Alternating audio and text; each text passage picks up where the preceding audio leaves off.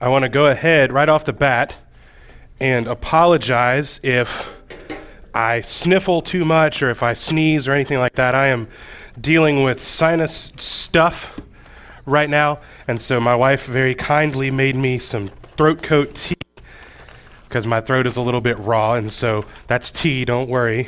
And um, if you want some, I mean, I got plenty, you can have some. Um, but anyway, I, I just wanted to tell you if I, if I start sneezing or anything like that, I'm sorry. I hope that you can forgive me. Uh, go ahead and turn your Bibles to the book of Jeremiah.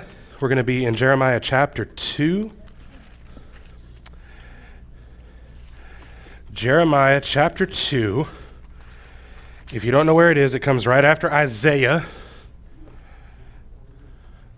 Um, Jeremiah is um, has always been very interesting to me because Jeremiah is very honest with God about how he feels about what God is doing or not doing, uh, how he feels about what God should be doing instead. Um, he is very um, willing to say that God is acting out of character. God is not acting out of character. God is not wrong. But Jeremiah, uh, more so than any other prophet that we see in Scripture, is willing to kind of tangle with God almost. Um, it's a part of just Jeremiah's personality, a part of who God made him to be. But God gives some very, very strong words to Jeremiah for Israel. Of course, there's the famous verse that we've all probably heard before. We've probably seen it on coffee cups. Maybe it's your life verse, Jeremiah 29 11. For I know the plans I have for you, says the Lord plans to prosper you and not to harm you, plans to, to give you a future and a hope. If that's on your coffee cup, throw it in the garbage because that promise ain't for you. That promise was for Israel because right after everybody who read that got there, they read that. Then, immediately after that, God says, By the way, every one of you who just heard that, you're going to die in exile. So if that's your life verse, you're kind of missing the point. The point of Jeremiah 29 11 is God saying, Hey, listen, Israel is going to continue. I don't need you. My purposes shall stand. Church, the same is true for us. God does not need Corey Taylor associate pastor of Daybreak Baptist Church, to accomplish his purposes. He doesn't. I am grateful that he chooses me to use me, but he doesn't need me. He doesn't need any of us. His church will stand provided that Jesus doesn't come back long after all of us are dead. Because God keeps his promises. And so that's the kind of backdrop that we see in the book of Jeremiah. It's God telling Israel, you guys have messed up, and judgment is coming. Judgment is coming. And so, right here, the beginning of the book of Jeremiah, Jeremiah chapter 1, is the, the, the calling of Jeremiah, where God tells Jeremiah, I'm going to call, you know, you're going to do this thing, you're going to be a prophet. And then Jeremiah 2 is where God begins to talk to Israel through Jeremiah specifically. Okay? And so that's the background of what we're looking at. And so here's what it says Jeremiah chapter 2, beginning in verse 1. You don't have to stand, uh, you can stay seated. And this is what it says The word of the Lord came to me, saying, Go and proclaim in the hearing of Jerusalem, Thus says the Lord. I remember the devotion of your youth, your love as a bride, how you followed me in the wilderness in a land not sown Israel was holy to the Lord, the first fruits of his harvest. All who ate of it incurred guilt. Disaster came upon them, declares the Lord. Hear the word of the Lord, O house of Jacob, and all the clans of the house of Israel. Thus says the Lord What wrong did your fathers find in me that they went far from me and went after worthlessness and became worthless? They did not say, Where is the Lord who brought us up? From the land of Egypt, who led us in the wilderness, in a land of deserts and pits, in a land of drought and deep darkness, in a land that none passes through, where no man dwells. And I brought you into a plentiful land to enjoy its fruits and its good things. But when you came in, you defiled my land and made my heritage an abomination. The priests did not say, Where is the Lord? Those who handle the law did not know me. The shepherds transgressed against me. The prophets prophesied by Baal and went after things that do not profit. Therefore, I still contend with you, declares the Lord, and with your children's children I will contend. For cross to the coast of Cyprus and see, or send to Kedar and examine with care. See if there has been such a thing. Has a nation changed its gods, even though they are no gods? But my people have changed their glory for that which does not profit. Be, be appalled, O heavens, at this. Be shocked. Be utterly desolate, declares the Lord. For my people have committed two evils. They have forsaken me, the fountain of living waters, and hewed out cisterns for themselves, broken cisterns that can hold no water. Let's pray together. Father, I pray this morning that you would speak to us through your word. That, Father, we would examine our hearts up against the standard that you have set for our holiness, for our godliness. I pray, Lord, that we would be faithful to follow after you that you would use this time and your Holy Spirit to impress upon our hearts how important it is that we not exchange the truth for a lie.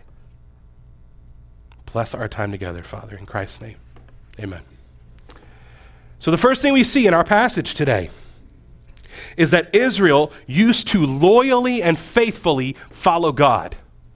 Israel loyally and faithfully followed God. He says, I remember the devotion of your youth. Your love is as a bride. He describes it as the love of a bride. Ladies, those of you who are married, remember back when you first got married? How devoted you were, how excited you were about your husband? How thrilling it was to have that in your life? You wanted to spend time with him. Hopefully. If not, then we'll have some counseling later. You wanted to spend time with him, you wanted to be around him, right? That's the way it should be. It's the way God's word calls us to be. And he describes Israel's devotion to him in that way. Your devotion to me, your love as a bride.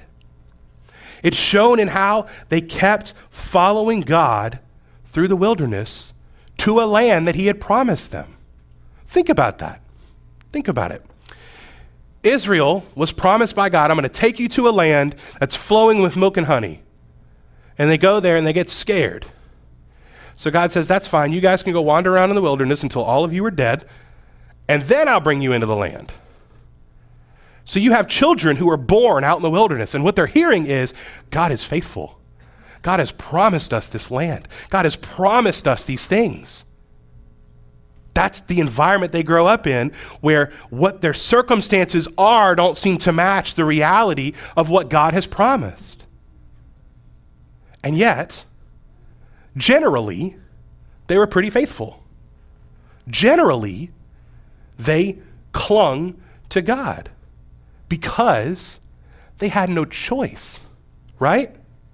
There were bumps in the road. Sometimes they wanted to go back to Egypt they didn't always follow through on what God called them to, but they kept following where God led them because the other the alternative is you die in the wilderness. You have no food, you have no water. Literally God makes food come down out of the sky to feed you. Talk about being completely and totally dependent on God, right? And what we find throughout scripture is that when God's people are totally dependent on God, they don't tend to stray too far. You ever notice that? When God's people have nowhere else to go, they tend to cling pretty close. And that was what happened with Israel out there in the wilderness. And it also says that Israel was holy to the Lord, the first fruits of his harvest. That means that Israel was set apart for the purposes of God. The youth and I talked on Wednesday night from 1 John. We talked about holiness and how holiness is essentially this concept of God is so unique and so powerful that his in- incredible purity is will obliterate anything that is impure. Kind of like the sun. You get too close to the sun, you don't just die, you don't just get burned, you get annihilated. There is nothing left of you. It's the same way. If we try to get in close to the holiness of God, we can't. But it says here that Israel was holy to the Lord. How? Because God made them holy. They were not holy on their own, they were sinners, just like we are. But they were holy to the Lord. And he says that they were the first fruits of his harvest. And all who ate of the first fruits incurred guilt and disaster came upon them. What that means is that God protected Israel to showcase his devotion to them, to showcase the fact that they were set apart for his purposes. He protected them. Anyone who attacked, attacked Israel incurred guilt, and disaster came upon them. You want an example of that? Think about Egypt at the Red Sea. God told, told Israel, Get up, go. And Egypt said, Hey, no, no, no, no, no, no, no. You guys stay here. And God said, No, I told you to go. So Israel tried to chase them across the Red Sea. And what happened? Splash. Gurgle, gurgle. Army gone. God defends his people. Israel used to loyally follow God, but somewhere along the way, Israel stopped following God. Verse 5 What wrong did your fathers find in me that they went far from me? So literally, God says, Look, you guys, all of a sudden, you decided we're going to go somewhere else. When did that happen? It happened after they went into the land. They abandoned God and sought after other things, things that they thought were better somehow. If you've been, if you've been uh, coming to our Sunday night series in Malachi, we talked about this a few weeks ago that they were bringing polluted sacrifices to God. They were keeping the best for themselves. All along, Israel kept thinking, well, if we're really favored of God, why do I have to give the best to God? Why do I have to give all of my devotion to God? Why do I have to give all of my love to God? God loves me. I'm a child of the promise. I'm going to chase after this other stuff as well. And Jeremiah says, God says through Jeremiah, they went after worthlessness and became worthless. What you pursue has bearing on what you are. What you choose to commit your life to is a testimony to what you are and whose you are. And so God says that Israel was pursuing after worthless things, and in doing so, they had become worthless. It also says that they neglected the memories of God caring for them out in the wilderness. In verse 6, they did not say, Where is the Lord who brought us up from Egypt, who led us in the wilderness, in a land of deserts and pits, in a land of drought and deep darkness, in a land that none passes through, where no man dwells? He's saying, Listen, I was with you all along out in the wilderness, the place where you could not have survived on your own. And now you think you don't need me. Parents, you can probably identify with this. I, I work with teenagers, and there's a point in time where they decide they don't need you anymore. And you look at them and think, I changed your diapers. I kept you from sticking your finger in the electric socket and killing yourself. I kept you from trying to climb into the oven. I did all these things to protect you from your own self, and you don't need me? You like Jimmy's mom better? Oh, well. Where was Jimmy's mom when you were throwing up at 2 in the morning? That's kind of essentially what God is saying to Israel here. It's like, listen, you weren't trying to find me when you were in the wilderness. I was right there with you. And here you are in the land that I promised you, and you think, I found something better. I'm seeking after things that are better. They neglected the memories of God caring for them in the wilderness. And then they neglected the fact that God had brought them into this plentiful land that they were so enjoying. They were like, oh, well, this is our land. This is mine. This is my thing. And so by doing so, they defiled God's heritage. And this is something that is really important for me. This is something that's important for all of us as if you're a leader, if you're a deacon in this church, if you're a Sunday school teacher, it says here the priest did not say, Where is the Lord? Those who handle the law did not know me. The priest didn't seek God, and it trickled down into all the people. Those who handle the law did not know me. The shepherds transgressed against me. So you have one end of the spectrum, you have the priests who don't know God, who are not teaching faithfully God's word, and then you have the people who are sinning against God. And as leaders, we bear a heavier burden for that. It's my responsibility to teach you rightly from God's word. And if I neglect to do so, I am held accountable for your lack of knowledge. You're also held accountable. Don't, don't, don't feel like, oh, I don't have to do anything and it's all on Corey. No, it's on you too. But there's a heavier burden on those of us who teach, those of us who lead. And that leads to prophets going so far as to prophesying by Baal, a false god. The prophets are running around instead of saying, Thus saith the Lord, they're saying, Thus saith Baal. Spoiler alert Baal ain't real, he can't talk. So, what do you think those prophets are running around saying? Baal says, Give me lots of money, and it'll be good for you. Oh, okay. That's what's going on. The prophets prophesied by Baal and went after things that do not profit. See, Israel was chasing after things that they thought were profitable for them. They thought were significant and special and meaningful to them. And God is saying these things are worthless, they do not profit. Jesus says in the Gospels, What does it profit a man if he gains the whole world and loses his soul? That's a microcosm of what is happening here. You're chasing after things that do not profit. And so Israel decided they were going to make an exchange. So, verse 9 Therefore, I still contend with you, declares the Lord, and with your children's children I will contend. That is a legal term. That is a legal term that God is saying to Israel listen, you have transgressed the law. I have a point of contention with you.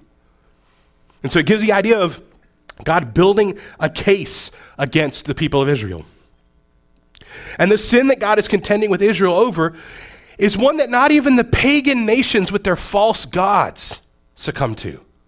Verse 10 For cross to the coast of Cyprus and see, or send to Kedar and examine with care. See if there has been such a thing. Has a nation, has a nation changed its gods, even though they are no gods?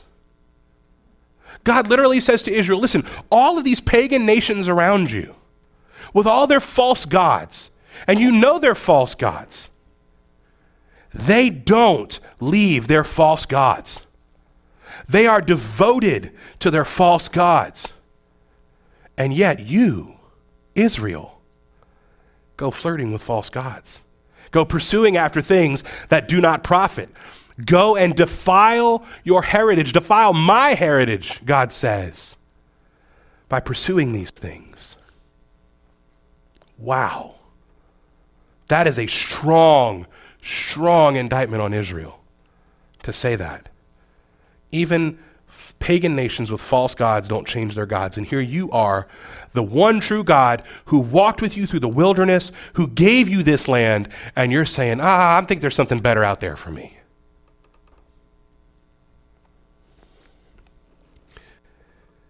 But my people have changed their glory for that which does not profit. And God even calls on all of heaven as a witness against the sin of Israel. Be appalled, O heavens, at this. Be shocked. Be utterly desolate, declares the Lord. This is such a horrific thing that Israel has done that God literally tells the heavens to just be desolate. Shut it all down. Close it up be barren, be a wasteland because of what is happening. And so God goes on and he condemns Israel for what he calls two evils. He says, For my people have committed two evils. They have forsaken me, the fountain of living waters, and hewed out, for, hewed out cisterns for themselves, broken cisterns that can hold no water. So the first evil is the base, and the second evil is the outgrowth of that. So the base evil is this Israel has forsaken God. God refers to himself as the fountain of living waters. The secondary evil is that they have hewed out cisterns for themselves, broken cisterns that he says can hold no water. So this paints a picture of everyday life that the hearers would have understood. This is a little bit foreign to us because we get water by going in the kitchen and turning on the faucet or going to Costco and buying a case of water if you live in Bakersfield. You we don't get water the same way that Israel did. So back then, there were three primary sources of water. There was running water, which came from a stream or a spring. That's the best source of water. That's called living water. The water is alive because it is flowing. There's not, all the stuff that's in it just kind of gets swept away by the current. That water tends to be more clear. So think about it. You go walking out in the woods or on a hike and you come across just this clear stream, right? It's just beautiful. And you look at it and you're like, man, I could just dip my water bottle in there and just drink it. Then you get diphtheria and you die. I'm kidding. Um, but that, that was the primary way, that was the best way that they could get water. The second is groundwater, like from wells. You dig very deep into the ground, you find a spring of water down there, and you draw it up. It doesn't flow to the surface, so it's still kind of, you know, it's kind of stagnant, kind of stale, but it's there and it's clean. Finally, there's runoff, which is collected in cistern. A cistern is a ground kind of tank thing that collects water. And so it's on the ground. You know what else is on the ground? Bugs and animals. You know what animals do on the ground? Their business. And there's dirt and so the water, it rains and then it flows down into these cisterns and it carries all this junk on the ground with it. And all of that gets collected into this cistern. That doesn't sound really appealing to me. What about y'all? Not, not, not really a big fan of the cistern idea of drinking water that's got all this stuff in it. And so God says, literally, Israel had the best source of water in the entire universe. And they traded it out for the worst source of water. And not just the worst, it's a dysfunctional, non working form of the worst way to collect water. All of the water has leaked out. So, you know what it leaves? It leaves sludge. That's what it leaves. If you've ever gone swimming in like a, a pond or anything that was shallow enough for you to reach the bottom and your feet touch it, what does that feel like? Feels slimy and gross, right? That's what's at the bottom of a cistern. And so when you try to drink water out of a broken cistern, you're basically just getting slop. Brown sludge, muck, disgustingness. And God says, Congratulations, Israel. Here's your water. Think about that. Literally, you had access to living waters that never end, and you thought, nah, I like this big hole in the ground with cracks in it better. I'm going to drink that water. That's what was going on. Israel had forsaken God and exchanged the truth about God for a lie. So I've told you before, you've heard me preach before. If you've come on Sunday night, you've heard me preaching from the Old Testament. I tell you how the most important thing for a preacher to do is to take the passage and apply it to you. And the most important part of application is for me to take the passage and show you how it relates to Christ and what that means for us. So, with that in mind, there's two primary things that stick out in this passage. The first one is this when we are forced to totally and completely depend on God, we sometimes may grumble, but often we follow Him. And that's true of Israel, and that's true of us. Think about it. Think about the history of the church, not just in America. Believe it or not, the church started before America did. Think about the history of the church. When did the church have the most expansion and discipleship? During periods of persecution. When the church was being persecuted by the world, the gospel exploded. Why? Because when people came to faith in Christ, when people submitted themselves to the truth of the gospel during persecution, it had to be real. You don't get too many fake converts when there's a guy waiting outside looking to cut your head off when you walk out and he says, Do you believe in Jesus? And you say, Yep. And he goes, You don't have too many people willing to go, I sure do, if they're not really committed to Christ.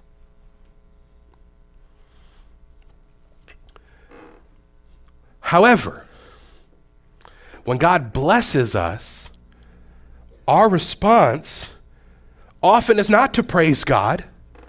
It's not to increase our devotion to Him, but rather we get restless and we begin seeking other things to fulfill our desires family, work, money, entertainment, vacations, all of those things that are not bad in principle. But if you want those more than you are devoted to God, that's idolatry. And that's what Israel was doing. Because ultimately, when you hold them up to God, these things are worthless. They're worthless. Nothing compares to God. If I say to you, hey, listen, what's better, God or a million dollars in your bank account? God's better. God's better. And listen, you all amen me right now, and I'm glad. But if you were faced with that choice tomorrow, I hope, I hope that your answer would still be God. If none of us were around, if the associate pastor would never know, I hope that your answer is still the same. Because this flips the typical line of thought in the scenario, right? Because our flesh tells us, I deserve to be happy. I deserve to have what I want. I deserve to live wherever I choose. I deserve to have the spouse that I want. I deserve for my kids to do this and that and the other. I deserve to not have to give my money to the church. I deserve to do whatever makes me happy. We're seeing this left and right in the American church, right? The consistent battle over LGBTQ comes down to this I want to be happy. Why wouldn't God want me to be happy? That's what it comes down to over and over and over again.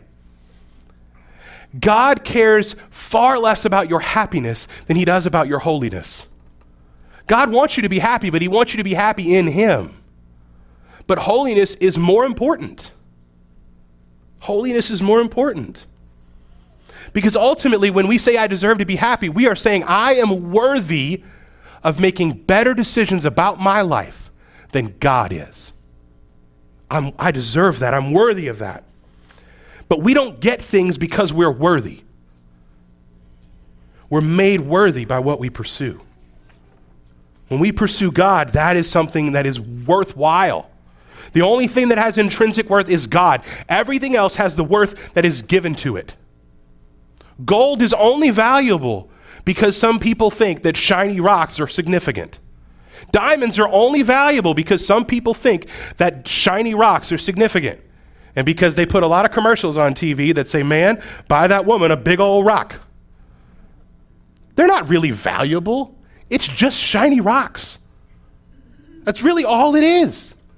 The only thing that has intrinsic worth that comes from within itself is God. Everything else has a worth that is assigned to it.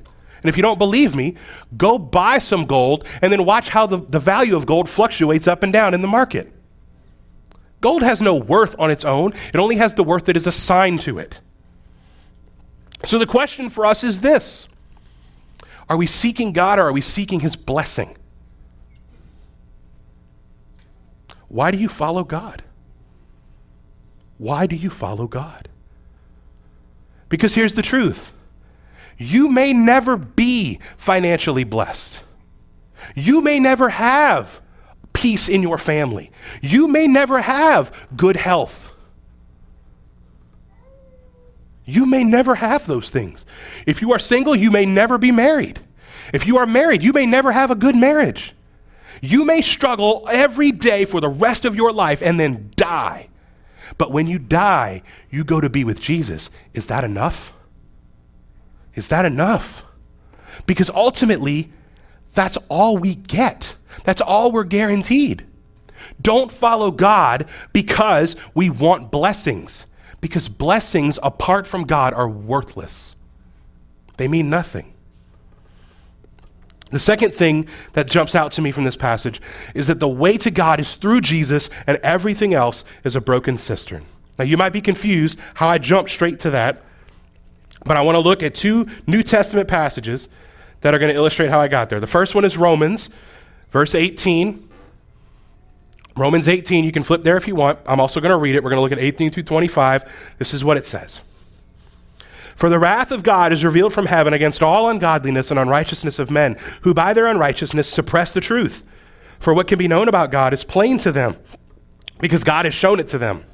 For his invisible attributes, namely his eternal power and divine nature, have been clearly perceived ever since the creation of the world in the things that have been made. So they are without excuse. For although they knew God, they did not honor him as God or give thanks to him, but they became futile in their thinking, and their foolish hearts were darkened. Claiming to be wise, they became fools and exchanged the glory of the immortal God for images resembling mortal man and birds and animals and creeping things. Therefore, God gave them up in the lust of their hearts to impurity, to the dishonoring of their bodies among themselves, because they exchanged the truth about God for a lie and worshiped and served the creature rather than the Creator who is blessed forever.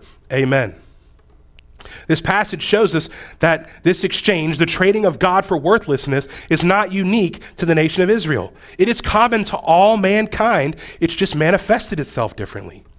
Where Israel had the works of God in their midst and to see and rely on for their truth, the Gentiles had the evidences of God in creation that showed them that Yahweh is the one true God. And yet, the Gentiles, the Bible tells us, suppressed that truth and exchanged that truth for a lie. The scriptures tell us that everyone deep down knows that God exists. They are just blinded to the truth because of their sin. All of us have forsaken the fountain of living waters.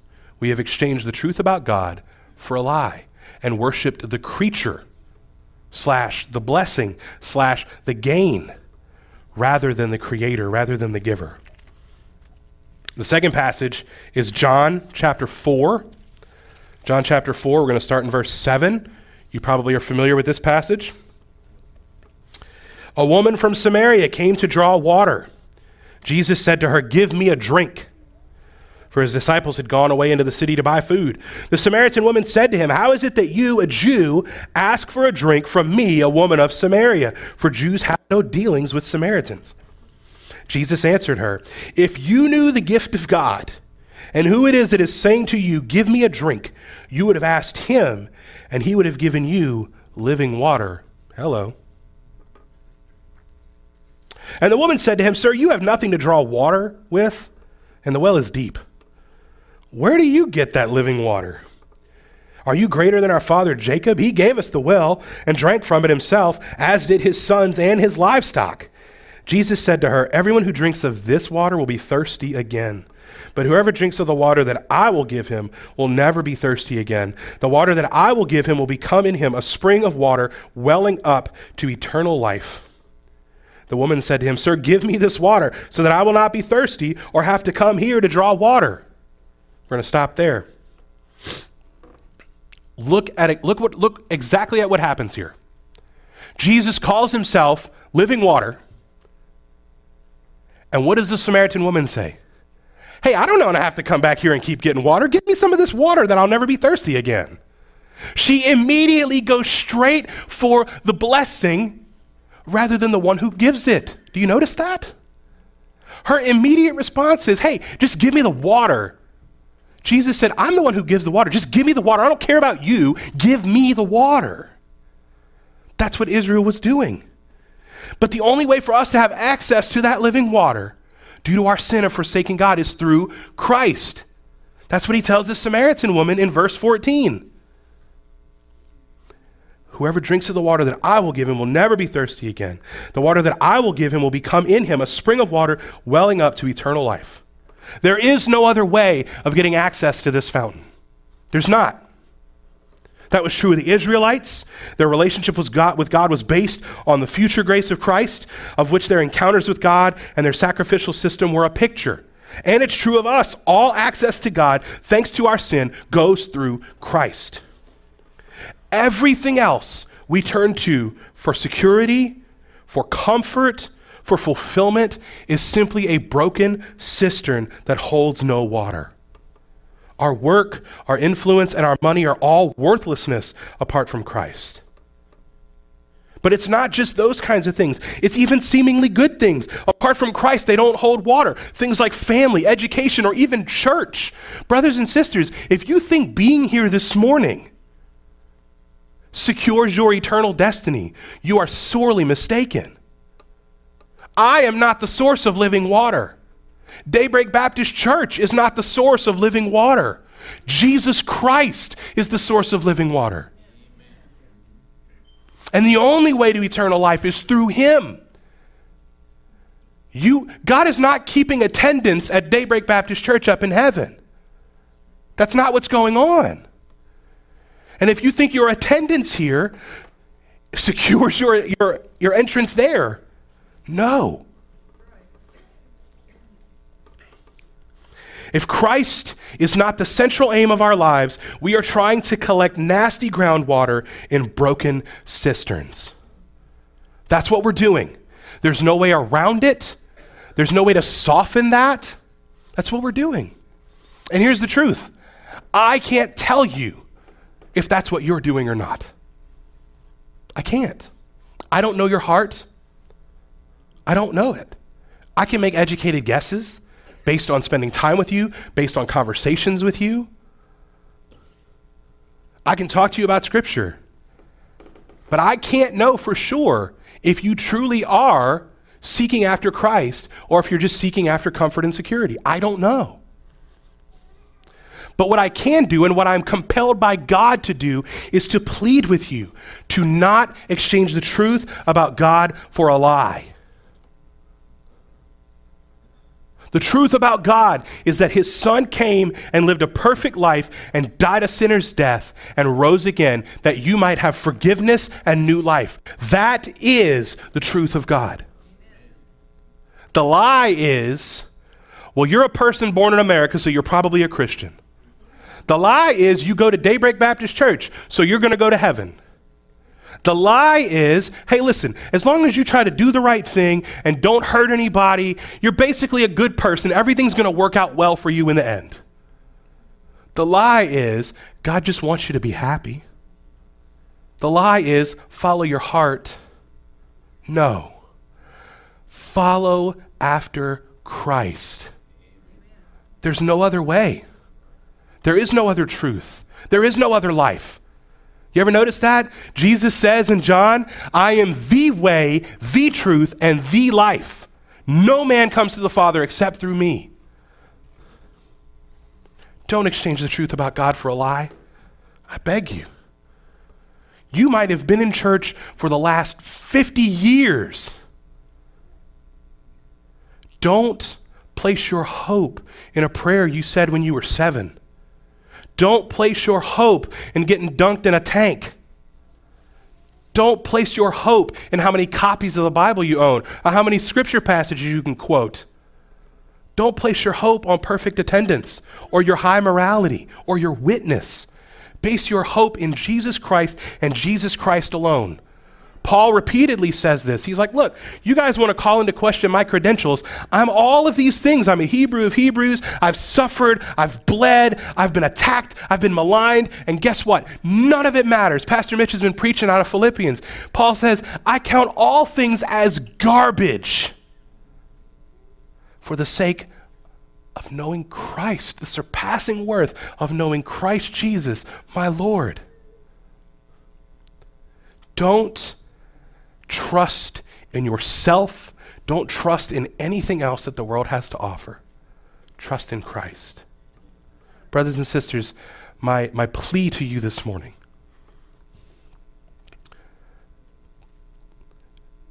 drink from the living water.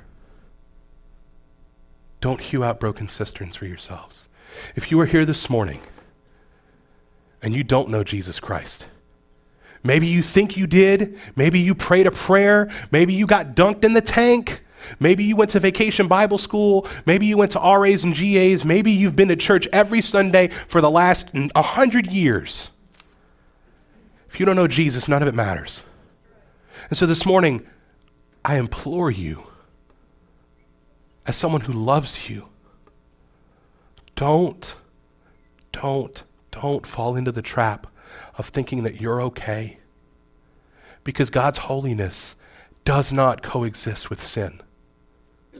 It does not. You cannot enter into his presence unless you have been given new righteousness from Christ himself. And this morning, we're going to have a time of invitation. And if you have not had that, I want to talk to you about it. I want to share with you what that means and how you can have the righteousness of Jesus Christ for yourself. I'll be here. One of our deacons will be up here. Come and talk with us. Because our great, our greatest desire is to see men and women and children come to faith in Jesus Christ.